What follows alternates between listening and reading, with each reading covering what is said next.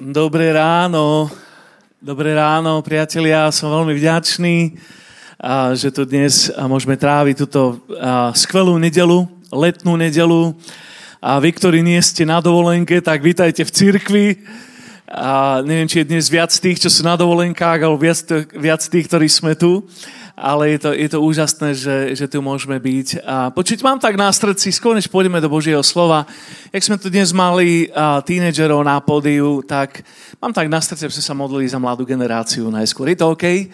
Ak by sme sa mohli trošku postaviť a, a tak sa kľudne premiešať na, na jednu, dve minúty a ak máš okolo seba nejakých mladých ľudí, teda a, a ty nie si zrovna mladý, tak, a, tak mám tak na že poď k ním a poďme im požehnať. Jednoducho tam, tam, tam, kde sú, im proste požehnať do ich života a je, je to vzácne, že môže byť multigeneračný zbor a tak a nech sa páči, poďte a m- OK, tak to, to je úžasné, super, super, super. Haleluja. Drahý Ježiš, tak ti ďakujem, Pane, za mladú generáciu v našom zbore, Pane, za deti, za tínedžerov, za vysokoškolákov, za mladých dospelých, Ďakujeme ti, páne, za to, že ty si Boh Abraháma, Izáka, Jakoba. Boh, boh generácií. A ďakujeme ti za to, že, páne, to, čo si konal na detskom tábore, na tínedžerskom tábore, že ty to vieš udržať, ty to vieš rozmnožiť a ty to vieš požehnať, páne. A ja ťa tak prosím, Bože, aby, aby v našom zbore mohla vyrásť silná generácia, ktorá ťa bude poznať, ktorá ťa bude milovať, páne, a ktorá ťa bude nasledovať. Páne, prosíme ťa, Bože, aby títo mladí ľudia mohli od, od, od začiatku svojho života mohli byť zameraní na teba, páne, a mohli mať teba ako prvého, tvoje kráľovstvo ako prvé. A potom nech im je všetko ostatné pridané, páne, všetko dobre od teba nech im je pridané. Tak my vám to dnes požehnávame v mene Ježiš. A každé požehnanie od pána pre vás každé požehnanie od pána pre vás, pre vaše vzťahy, pre vaše priateľstva, pre, pre vašu rodinu, pre vaše túžby a potreby. Všetko to, čo Boh pre teba má, nech dostaneš a nech spoznáš to najlepšie od Neho pre teba. Tak vám to požehnávame teraz do oblasti manželstva, do oblasti a, kariéry a do, do oblasti školy.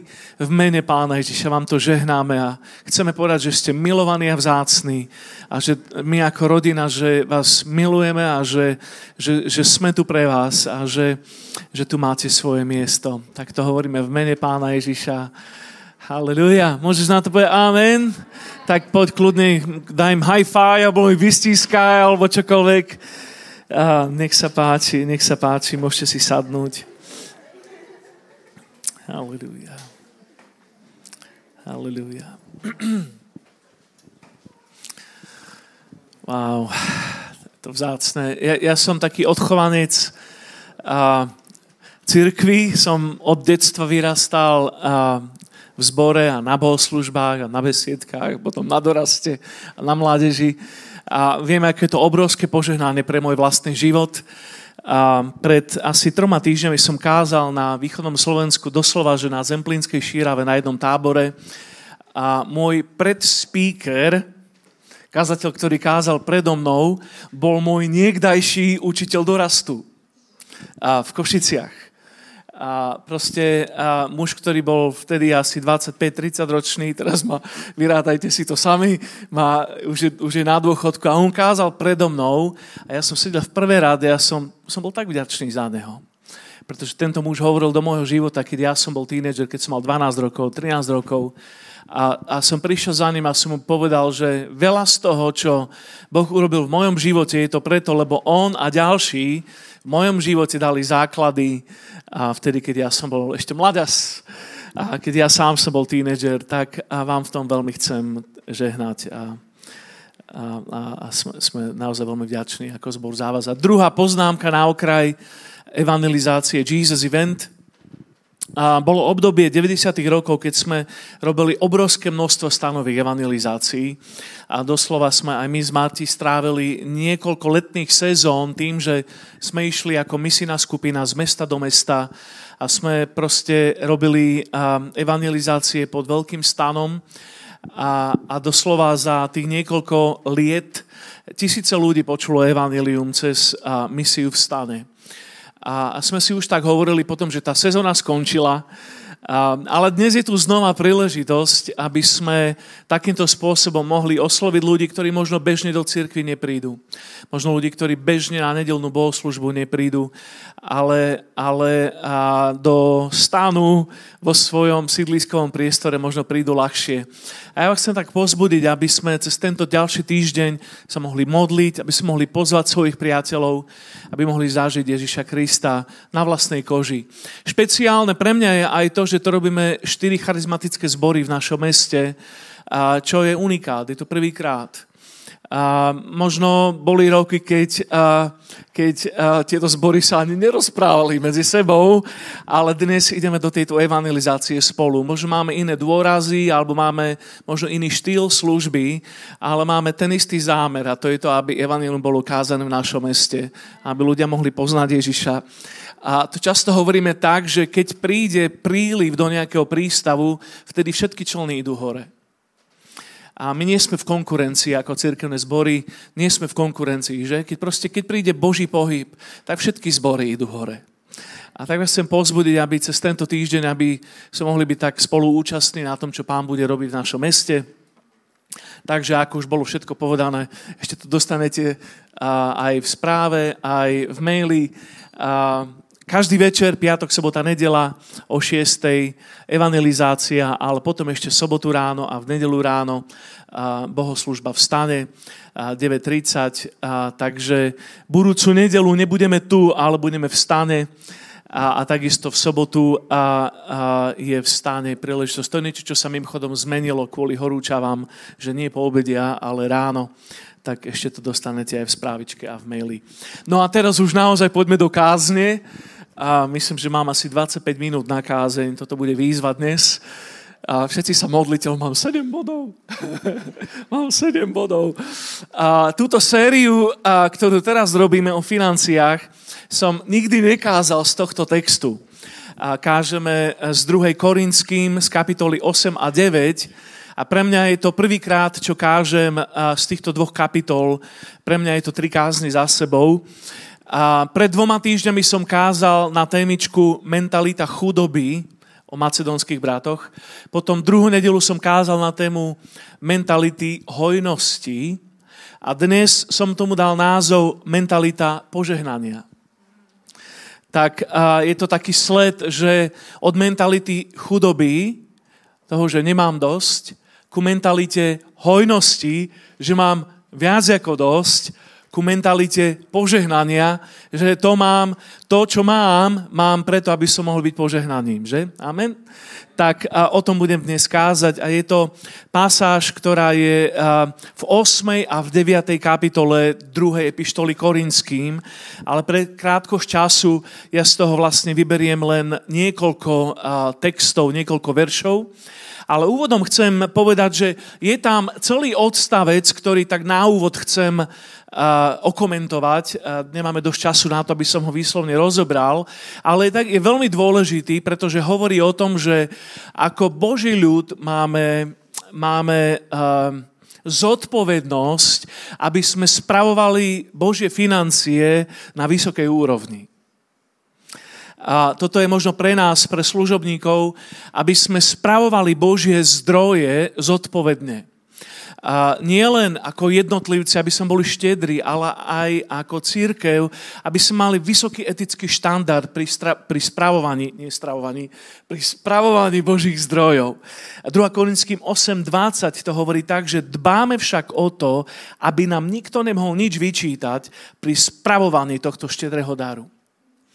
A ja to chcem tak povedať aj na nás, že ako zbor, ako církev chceme mať a máme, verím tomu, že máme vysoký štandard a proste spravovania a financií a a toto má byť Boží meter pre nás, aby nám nikto nemohol vytknúť nič pri spravovaní Božích zdrojov. Sú to Božie financie, nie sú to naše.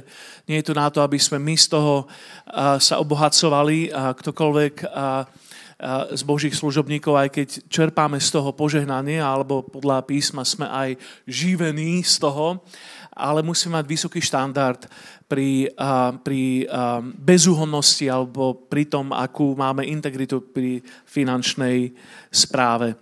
Tak to je len taký malý koment na úvod a poďme teraz veľmi rýchlo do tých mojich 7 bodov. Na každý mi ostáva asi 2 minúty alebo 3, tak dúfam, že to dáme spolu. Budete mu musieť pomáhať, aby som, aby som to dal. Takže prvý bod znie takto. Tvoja žatva závisí od tvojej sejby. OK? Tak um, je, to, je to niečo, čo môžeme povedať spolu. Uh, tak povedzme to spolu, že tvoja žatva, alebo dajme to, môže moja žatva, moja žatva závisí od mojej sejby. 9. kapitola 6. verš vraví, je to tak, kto skúpo seje, bude skúpo aj žať. Kto však seje štedro, štedro bude aj žať.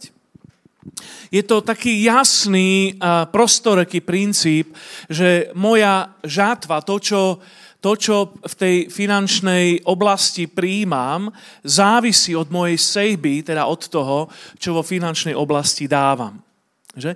Pavol tu berie tento prirodzený proces, ktorý všetci poznáme, záhradkári, poznáme ten proces, že, že najskôr sejem, a potom žnem. A Pavol berie tento prírodzený cyklus sejby a žatvy a vzťahuje ho na finančnú oblasť v našom živote. A žatva je ten nadchynajúci zážitok. My sme s Marti boli pred týždňom na takej mini dovolenke na, na tri noci v Maďarsku a, v hoteli, kde sme boli, a sme mali balkón a priamo z toho balkóna sme videli kombajn, ako ide, ako ide cez pole a žne pšeničnú žátvu. Ešte večer predtým sme sa tam fotili a proste bolo to krásne pole plné klasov a na druhý deň zvuk, hrkot, hrmot a proste išiel tam kombajn a pekne to všetko zožal.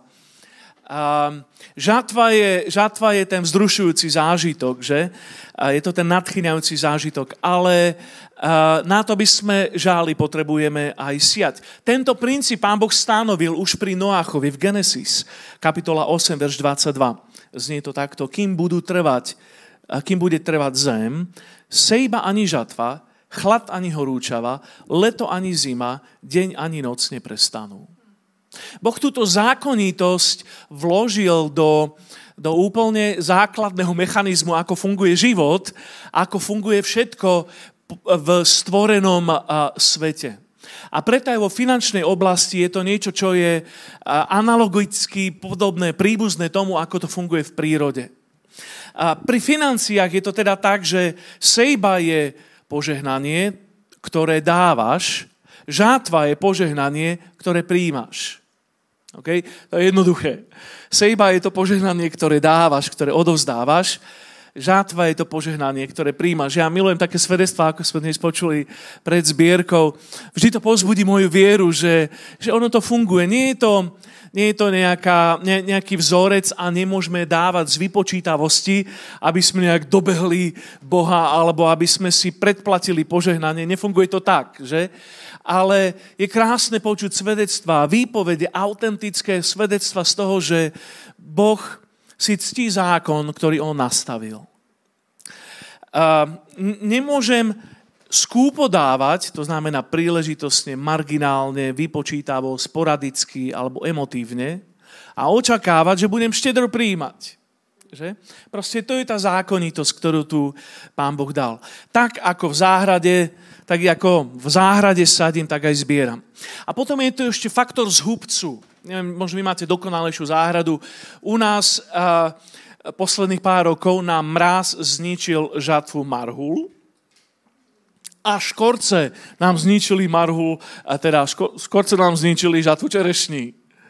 A doslova to bolo tak, že v jeden deň sme mali plný strom čerešní, krásnych srdcoviek, ďalší deň nula. A vždy sa na to teším, pretože máme brutálne čerešne a je tam faktor zhubcu. Preto, a, preto je veľmi cenné, keď Boh napríklad hovorí, že ja, ja sa postaram o to, aby zhubca nezničil tvoju žatvu.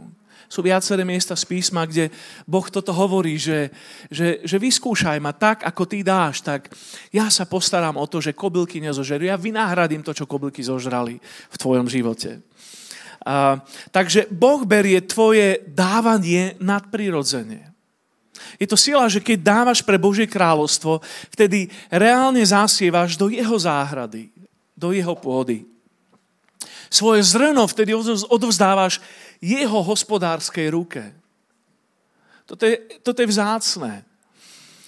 Aby s ním on naložil a on rozmnožil. Takže to je ten prvý princíp, veľmi stručne, tvoja žatva závisí od tvojej sejby.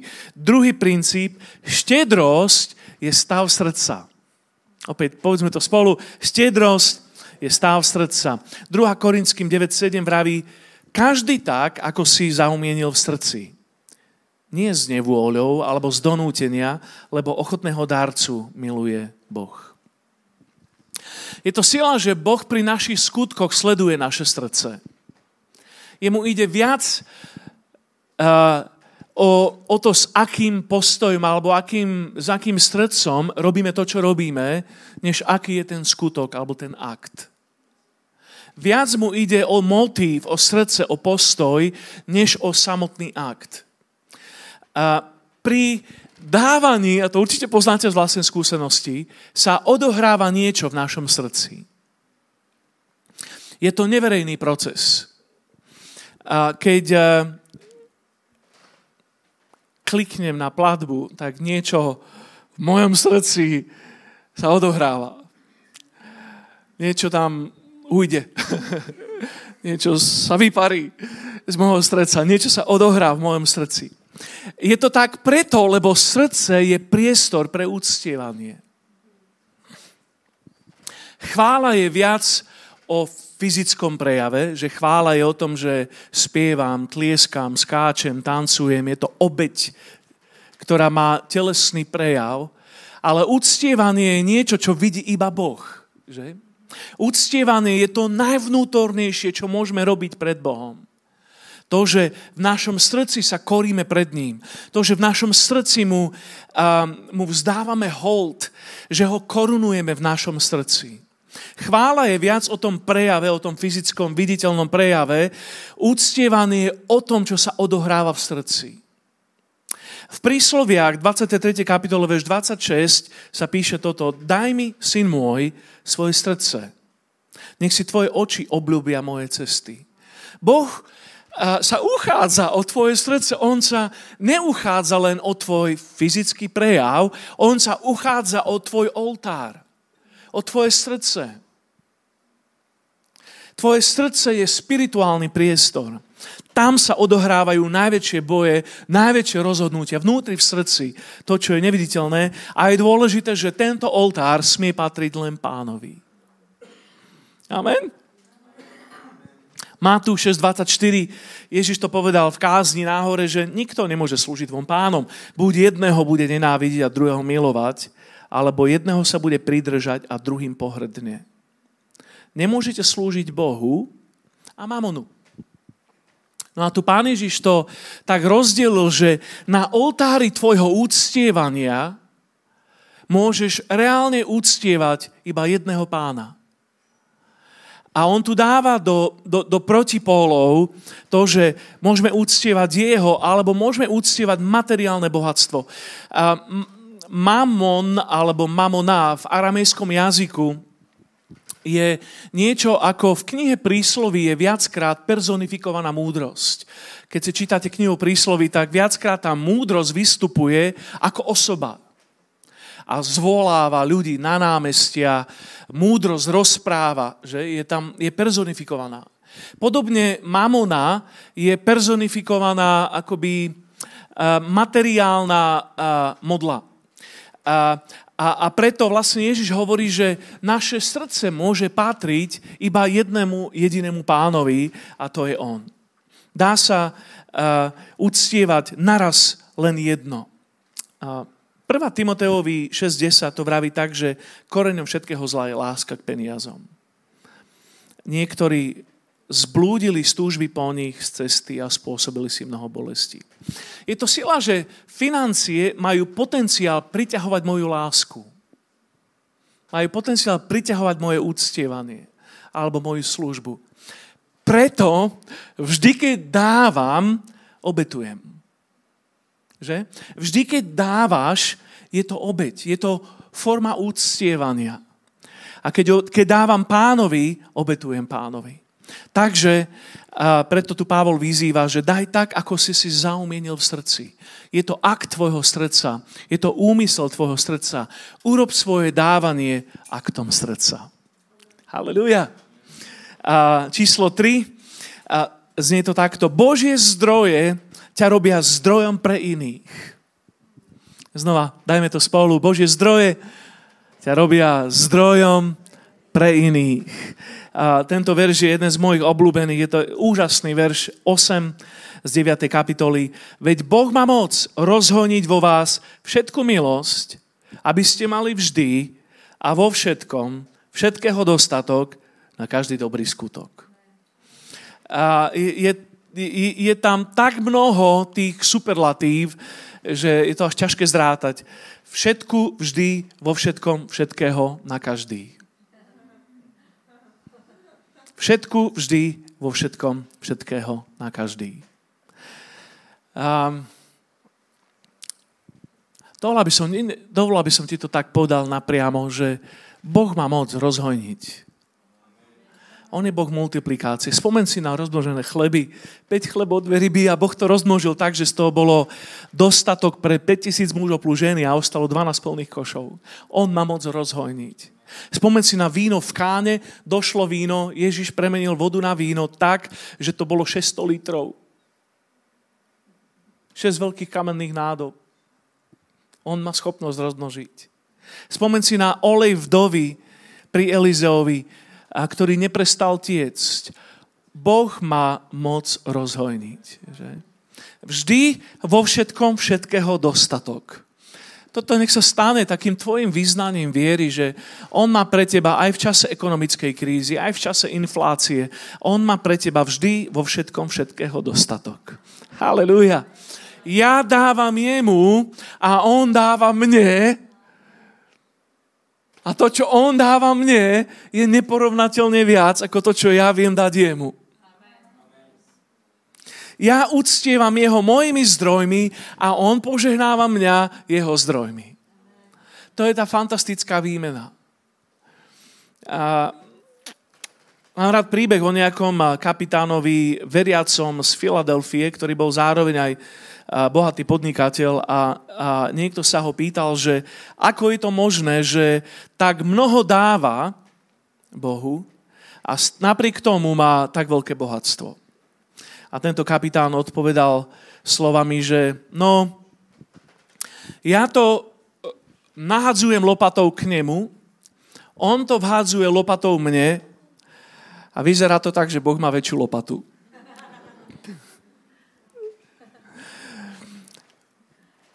Takže my uctívame jeho svojimi zdrojmi, on požehnáva nás jeho zdrojmi, ale jeho zdroje sú väčšie ako naše. Halleluja. No ale pointa je v tom, že táto fráza, že vždy vo všetkom všetkého dostatok končí, pozor, na každý dobrý skutok. Vieš to, že si bol stvorený preto, aby si reprezentoval nebeského Otca pre svoje okolie? Si bol reálne stvorený na to, aby si odzrkadloval Božie srdce pre tvoje okolie. A On je kto? On je darca. Každý dobrý dár pochádza od Neho. To znamená pre ľudí v tvojom okolí. Ty si vybavený Jeho zdrojmi, aby si odzrkadloval Boží charakter pre tvoje okolie. Na každý dobrý skutok ti Boh dáva všetko, čo potrebuješ. Halleluja. On ťa požehnáva, aby ty si bol požehnaný. Nie je to pre hromadenie, je to pre požehnanie. máš všetko, čo potrebuješ na každý dobrý skutok. Takže je to vlastne redistribúcia jeho zdrojov. On ti dáva a ty potom požehnávaš ďalej. A on ti zase dáva a ty tým požehnávaš ďalej. Jeden z mojich obľúbených príbehov je Jozef v starej zmluve. Poznáte jeho story, preskočím všetky tie ťažké kapitoly v jeho živote. Nakoniec dostane druhú najväčšiu pozíciu v kráľovstve, v impériu, ktoré vládlo svetu. A Jozef akumuluje petinu reálneho majetku Egypta, 20% všetkého, čo ľudia vlastnili, aby to redistribuoval. On sa stáva distribútorom požehnania pre celý Egypt. Niečo podobné Boh zamýšľa s nami. A, a ja to tak a chcem aj tebe povedať, že dôvod, prečo ťa Boh chce požehnať, je, aby si mohol distribuovať jeho zdroje pre tvoje okolie. On chce, aby si mal viac ako dosť, aby druhí ľudia okolo teba boli požehnaní cez teba a on tak, aby bol zjavený im, ním a ľuďom okolo teba. Dáva to zmysel? OK, číslo 4, veľmi jednoducho, číslo 4, nezjedz každé zrno. Len to povedz svojmu susedovi. Nezjedz každé zrno. A desiatý verš to vraví takto. A ten, kto dáva rozsievačovi osivo, aj chlieb na jedenie, on dá a rozmnoží aj vaše osivo a dá vzraz plodom vašej spravodlivosti. Počuj, tu sa spomína, že to osivo alebo to zrno je pre rozsievača ako osivo na zasiatie a je potom na chlieb na zjedenie. Časť zrna je na zjedenie, Časť zrna je na zasiatie. Rozoznaj rozdiel. Časť zrna máš na to, aby si ho zjedol. To je to, čo ti Boh dáva, aby ty si bol požehnaný. A časť zrna je na to, aby si ho rozdal, aby si ho zasial. A to je na to, aby boli iní požehnaní. Rozoznaj rozdiel. Nezjedz všetko zrno. Nespapaj to všetko, čo ti Boh dal. Potrebuješ to aj zasiať druhým. Amen. Toto je dôležité, pretože Božie zrno, podobne ako fyzické zrno, má potenciál k multiplikácii. Keď ho všetko zješ, tak potom bude rásť. Z toho trpíme viacerí, že? Ste sa mali zasmiať trošku, ďakujem. ale aj to zrno, ktoré zaseješ, ktoré rozdáš, ktorým požehnáš, ktoré odovzdáš. Aj ono má potenciál k multiplikácii. A pamätáš ten príbeh o rozsievačovi, ktorý pán Ježiš porozprával? To zrno, ktoré potom padlo do úrodnej pôdy, to zrno, ktoré spadlo na dobrú zem, ono prinieslo žátvu, a prinieslo plody, prinieslo ovocie multiplikované. Niektoré z toho sa rozmnožilo 30 násobne, iné 60 násobne a iné 100 násobne. Prečo? Lebo v tom Božom zrne je potenciál k multiplikácii. Ak všetko to zrno spotrebujem pre seba, tak som sa ja najdol. Ak dávam to zrno pre Božie kráľovstvo, to zrno sa multiplikuje. A potom čo sa deje? Keď tým zrnom požehnám Božie kráľovstvo, církev napreduje, Evanilium sa šíri, potreby núdznych sú naplňané. A to, čo je krásne, je to, že až vo väčšnosti uvidíme plný rozmach, plný skutočný dopad toho zrna, ktoré sme zasiali. A ja sa teším na tie svedectvá. Dnes sme tu počuli jedno, ale v nebi to bude, a neviem, či tam bude nejaká open mic session, nejaký priestor na pódiu, kde budú ľudia hovoriť svedectvá v nebi. Ale možno až tam sa dozvieš mnohé z toho, čo Boh urobil kvôli tvojmu zrnu, ktoré si zasial na zemi. OK, číslo 5, znie to takto. Keď ty si požehnaný, Boh dostáva slávu. Môžeme aj toto povedať spolu. Keď ty si požehnaný, Boh dostáva slávu. 11. verš. Z každej stránky budete obohatení vo všetkej dobrostredečnosti a tá v nás vzbudzuje vďačnosť voči Bohu. Tu je Pavlova logika. Keď vy budete štedrí, my budeme vďační. V podstate Pavol im hovorí, hej Korintiania, ak vy, minule som vysvetloval, o čo tam išlo, išlo o zbierku, o kampaň pre círke v Jeruzaleme. A Pavol im hovorí, že počujte, chudobná macedónska církev, oni urobili viac, ako mohli. Teraz na rade vy, Korintiania. Ak vy budete štedrí, Sľubujem vám, že my budeme vďační. Je to jednoduchý vzorec, že ty dávaš, potom tu je niekto, kto je obdarovaný a vďaka tvojmu daru on ďakuje. Komu ďakuje? Ďakuje Bohu. Takže kto dostáva slávu? Boh. Prečo dostáva Boh slávu? Lebo ty si obdaroval niekoho. Nie je to sila, je to krásne v tejto Božej mechanike, že, že Boh dostáva slávu, keď a, ty si požehnaný a ty dávaš. Takže skúsme sa pozrieť, že ako to vyzerá z neba.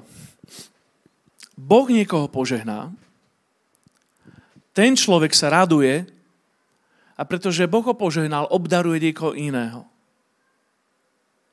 A teraz ten, ktorý bol obdarovaný, ďakuje Bohu za to a Boh dostáva slávu. Takže takto to vyzerá. On, boh niekoho požehnal, ten človek obdaroval niekoho ďalšieho a ten človek je vďačný, Boh dostáva slávu. A teraz Boh vidí, že wow, ja som niekoho požehnal a nakoniec ja som dostal slávu za to, spravím to znova. A Boh znova požehnal, ten človek je požehnaný, z vďačnosti obdaruje niekoho ďalšieho, ten človek ďakuje Bohu a Boh to vidí, wow, a znova požehná. A je to akoby taký neustály cyklus požehnania, obdarovania, vďačnosti, Boh dostáva slávu. Požehnanie, obdarovanie, vďačnosť, Boh dostáva slávu. Nie je to úžasné? A teraz, a Boh to nerobí kvôli sebe, on nie je nejaký egomaniak. Že tak ja ťa požehnám, aby som ja dostal kompliment. Že? On to nerobí kvôli tomu. A vieme z písma Matúš 5.45, že on dáva vychádzať slnku nad zlými aj nad dobrými, zosiela dážď na spravodlivých aj nespravodlivých. On je štedrý voči všetkým. Ale keď my to robíme preto, aby sme odzrkadlovali jeho srdce, tak Boh dostáva reálne slávu. No a teraz, čo sa môže stať, ak, ak by túto kultúru sme odchytili všetci? Dokážete si predstaviť tú atmosféru dávania, štedrosti a radosti a chvály a potom vďačnosti a Boh dostáva slávu. A je to, je to potom akoby normálna atmosféra. Ja chcem povedať, že takto by to v cirkvi malo byť. Takto by to v duchovnej rodine malo byť. Dokonca, keď sa pozrieme na prvú církev, tak to išlo až do takých krajností, že ľudia doslova rozdávali svoje majetky a žiaden človek v cirkvi netrpel núdzu. Wow. To je ešte iný level. no, poďme na bod 6, predposledný. Toto je pre mňa ešte lepšie. Štedrý človek je terčom modlitieb. Povedzme aj toto spoločne. Štedrý človek je terčom modlitieb. Verše 13 a 14. Veď tým, že sa osvedčujete v tejto službe, teda v dávaní, oslavujú Boha za to, že sa podriadujete Kristomu evaníliu a dobrostrečne sa delíte s nimi, aj so všetkými. Inými slovami, chvália Boha za to, že? A teraz Pavol dodáva, budú sa za vás modliť a túžiť po vás pre nesmiernu Božiu milosť vo vás. Nechcem, aby to znelo zlé, ale chceš, aby sa ľudia za teba modlili. Buď štedrý. Je to také prirodzené, že? Keď ťa niekto požehná, tak automaticky ti to dáva do srdca akoby motív navyše sa za toho človeka modliť. A platí to aj naopak. Keď ty niekoho požehnáš, ten človek, ak len nie je akože úplne out, on sa bude modliť za teba, že? Ty sa stávaš ako štedrý človek, terčo modlitieb. Ďakujú Bohu, modlia sa za vás. No, ja som toto zažil aj v dobrom, aj v zlom. A či ste mali skúsenosť s bezdomovcami, tak a, sa, sa mi to viackrát stalo, že a, teda a, jeden konkrétny prípad mám teraz v pamäti, keď som a, jednej takej akoby chronické bezdomovkyni, ktorá neustále a, v Nitre na pešej zóne proste pýta peniaze a raz, raz som sa jej odvážil nedať. A ona vychrlila na mňa také prekliatia, že bodaj by ťa a hneď to proste, neviem, si ju zažili niektorí z vás, bodaj by ťa a celá sprška zlorečení a prekliatí išla na mňa. Ja som že, o, v mene Ježiš, nech je to prečo do mňa. a som pokračovať ďalej. A minulosti som jej dal a niečo. A, nie, a toto bola taká skúsenosť, že som bol pri obede vonku na terase a ona prišla a ja som jej ponúkol jedlo a ona potom spustila tento výlev prekliatia. A mal som skúsenosť inú, kde som a, niekoho takého na ulici proste obdaroval. A, a tá babička mi začala žehnať. A začala sa modliť. Nech, nech vás Pán Boh požehná. A, nech... a proste začala hovoriť požehnaj do môjho života. Dobre, ja som to postavil teraz na príklade bezdomovectva, čo nie je možno ten najlepší príklad. Ale chápete pointu. Keď ty si štedrý, stáva sa terčom požehnania a modlite bo tých ľudí, ktorých si obdaroval. To je to, čo tu Pavol hovorí. Štedrosť nie len, že stimuluje vďaku voči Bohu, ale stimuluje aj modlitby za teba. Halleluja. Takže zjednodušene, keď chceš, aby sa ľudia za teba modlili, buď štedrý. Pripravili na posledný bod. Číslo 7. Boha neprekonáš v dávaní. Povedzme toto spoločne. Boha neprekonáš v dávaní. 15. verš vraví, vďaka Bohu za jeho nevýslovný dar. Vďaka Bohu za jeho nevýslovný dar. Ne, nech som akokoľvek štedrý, nech som akokoľvek štedrý, extravagantne štedrý, nedokážem prekonať to, čo on urobil. Pretože on dal Pána Ježiša Krista za nás. Kvôli nám, pre nás, na našom mieste to nedokážem prekonať. Viem sa mu odvďačiť tým, že mu budem slúžiť. Viem sa tým inšpirovať tým, že budem aj ja štedrý. Ale nedokážem prekonať jeho vdávaní. Rád spomínam jedno svedectvo jedného pastora, ktoré ma tak inšpiruje. Um, aj, aj máme jeho knihu, pastor Robert Morris hovorí také svedectvo, že v určitom bode svojho života ho Boh tak vyzval k tomu, aby všetko rozdal a on skutočne všetok svoj majetok rozdal. A svoj fyzický majetok, dokonca aj úspory, a sporenie, všetko, úplne všetko, na účte, nehnuteľnosti, všetko rozdal. A keď to tak spravil, tak si sádol s takým uspokojením a, a, a, a tak si pomyslel, že ja som už hádam aj prekonal pána v dávaní. A vtedy mu zazvonil telefón a na druhej strane bol človek, nejaký podnikateľ, ktorý povedal, že, že pastor Robert, že Boh mi povedal, že ti mám a, kúpiť lietadlo. A nielen lietadlo, ale aj parkovacie miesto v hangári a, a palivo a šoféra, teda pilota. A v podstate to bol ten rozhovor cez telefón. A, a Robert to hovorí tak, že on to lietadlo neskôr, akože neviem, čo s tým urobil, daroval ho, či čo. Tak a počul hlas, ako Boh hovorí, že dostal som ťa. Nevieš prekonať Boha v dávaní. A nie len v materiálnom, ale najviac v tom, že Pán Ježiš Kristus je ten najväčší, ultimátny Boží dar pre nás. To je to, čo Otec dal v synovi voči nám. Amen.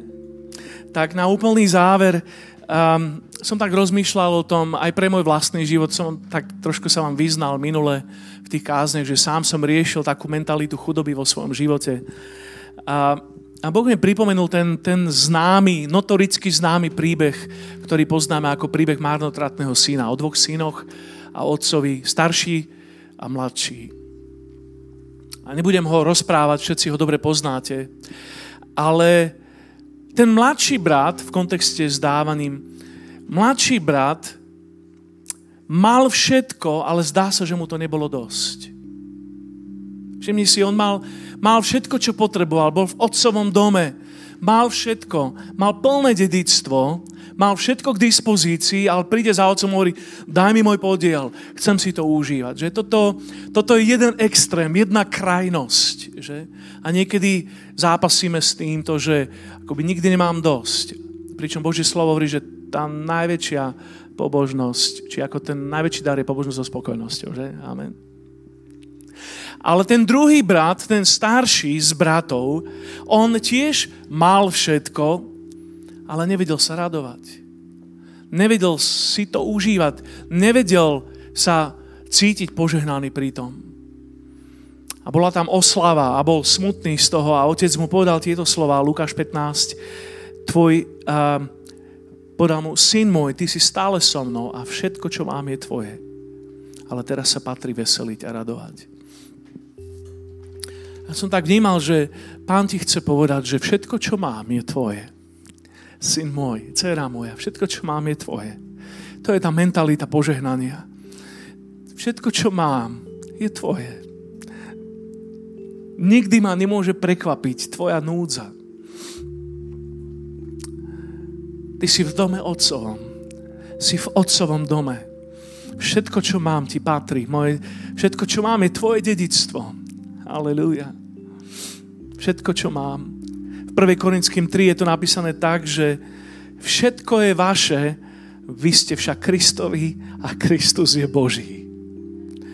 Všetko je vaše, vy ste však Kristovi a Kristus je Boží. Efeským 1.3 on vraví, že požehnaný Boh a Otec Pána Ježíša Krista, ktorý nás požehnal všetkým duchovným požehnaním cez naše spoločenstvo v Kristovi v nebesiach. Tak sa môžeme postaviť, ako sme tu pred pánom teraz. Halleluja. A tak chcem do tvojho života dnes tak uvoľniť toto, toto, toto zjavenie, toto poznanie, kto je tvoj otec, ako Boh každého požehnania, ktorý je požehnaný. Halleluja, v mene Pána Ježiša. Tak ak, ak môžeš, tak vystri k svoju náruč teraz. Halleluja. Sláva ti, drahý Ocko. Sláva ti, drahý Ocko. Halleluja. Sláva ti, drahý Ocko napomínam v mene Pána Ježiša každú mentalitu chudoby, každú mentalitu otroka, každú mentalitu síroty. To zmýšľanie, ktoré hovorí, že, že, že nemám dosť. To zmýšľanie, ktoré hovorí, že nemám nárok. To zmýšľanie, ktoré hovorí, že nikdy nebude mať dosť. A v mene Pána Ježiša nech je v nás premenená naša mysel, aby sme mohli poznať a prijať to, že ja mám viac ako dosť. Že mám hojnosť ale zároveň, že tú hojnosť mám preto, aby som bol požehnaný a aby som bol požehnaním. V mene Pána Ježiša. Halleluja. Tak, drahý Ježiš, nech naše srdce je oltár úctievania. Aj pri dávaní nech je to úctievanie.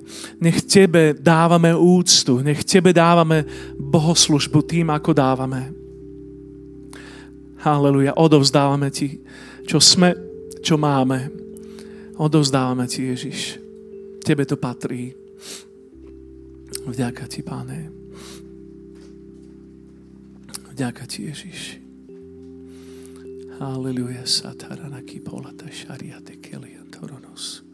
Lora bašíka. Poďme chvíľočku tam, kde si sa môžeš modliť, tak za tvoj vlastný život, za tvoj rodinu, za tvoje okolie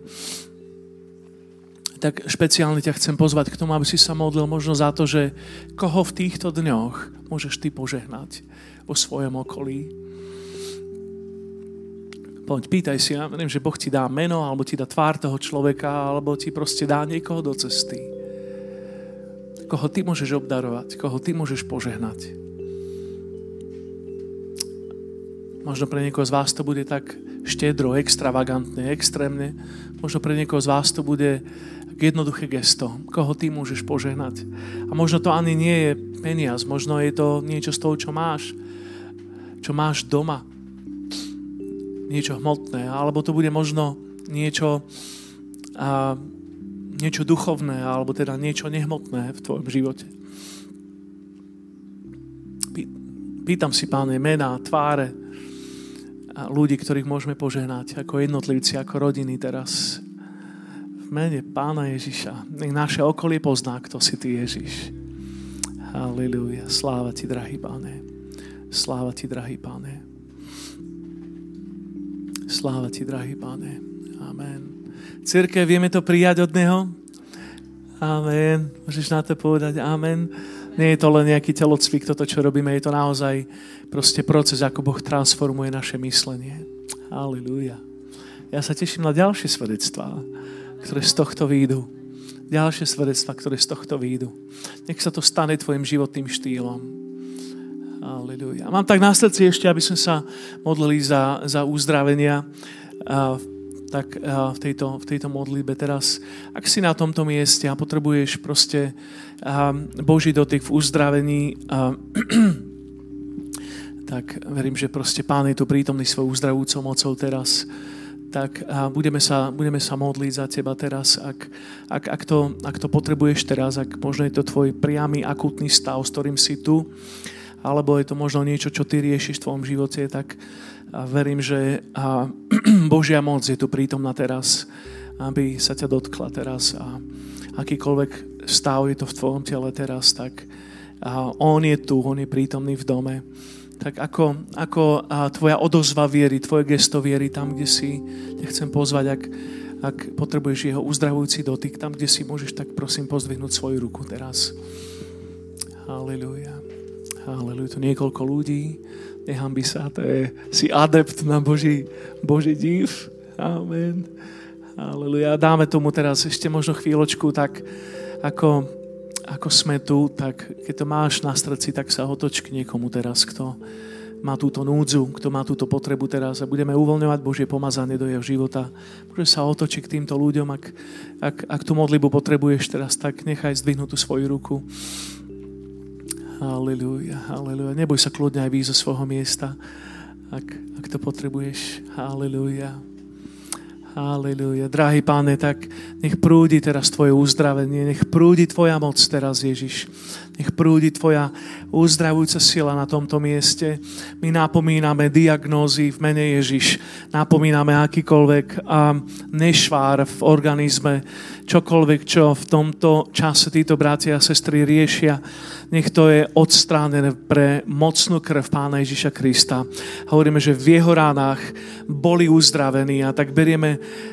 právomoc, berieme autoritu, ktorú nám On odovzdal a ktorý povedal, že budeme klásť ruky na chorých a budú sa mať dobre.